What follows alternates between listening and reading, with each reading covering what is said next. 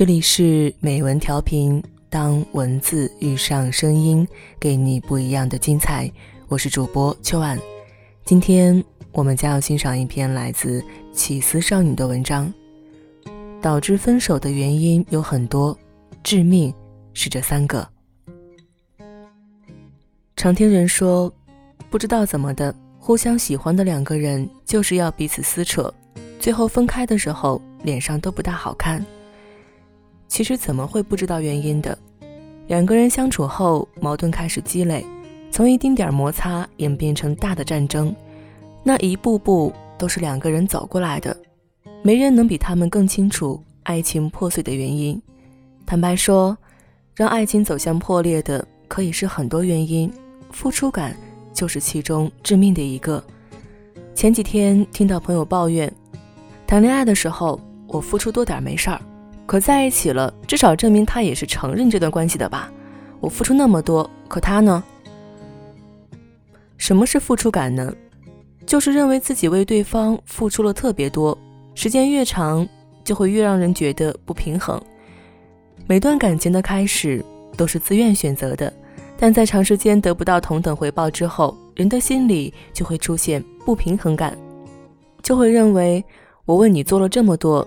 你为什么不能为我多做点什么呢？开始疯狂的想要索取回报时，就是这段感情走向死亡的开端。你完全可以在得不到自己想要的回报时，在无法坚持时选择放弃，而不是一味的继续付出来感动自己。有人说，爱情里最棒的心态是：我的一切付出都是心甘情愿。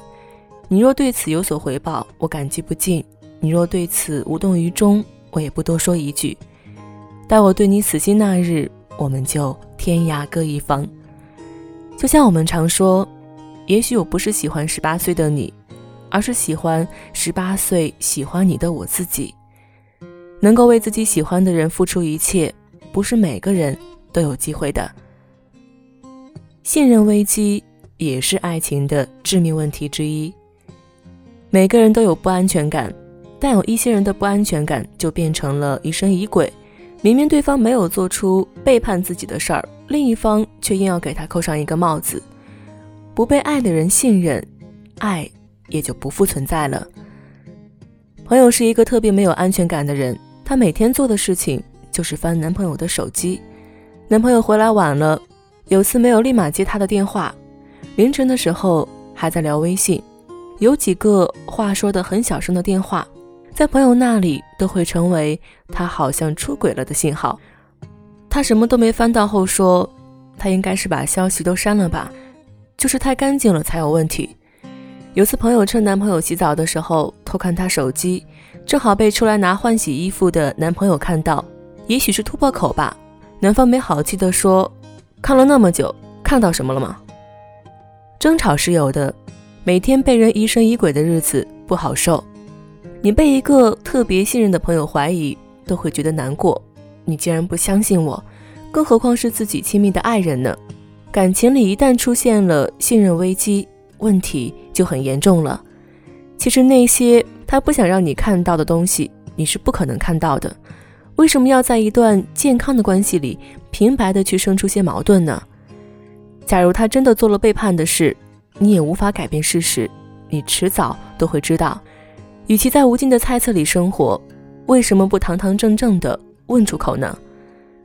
他说没有，有可能是有，但不想让你知道，证明他还想继续维持这段关系，会主动去解决另一个隐患，他还在乎你的感受。也可能真的没有，无论怎样，他都是更在乎你。他说有，你的猜测是正确的，该怎么办就怎么办。你应该相信你爱的人，也相信自己。最致命的问题就是三观不合了。一个想要环游世界的人和想要在家宅一辈子的人是不可能走到最后的。两个人互相喜欢可以是很多原因，甚至只是因为你那天下午穿了我正好喜欢的白球鞋，说了一句让我很心动的话。但无论你有多喜欢对方，三观不合的问题是无法解决的，根深蒂固的。你认为画画？当个有名的画家是毕生梦想，可他却说生活应该是踏踏实实上班。没关系，刚开始的时候荷尔蒙上头，这些未来的事情我们都不讨论。我可以多谦让你一点。时间长了，怎么我觉得对的事情你说错？怎么我的处事方法你不赞同？怎么两个人就连吃东西是否健康都能吵起架来？我一开始就说了，有一些矛盾是无法解决的，而这些多半是因为双方不同的三观，而不同的三观产生的矛盾之所以无法解决，是因为双方都认为自己是对的。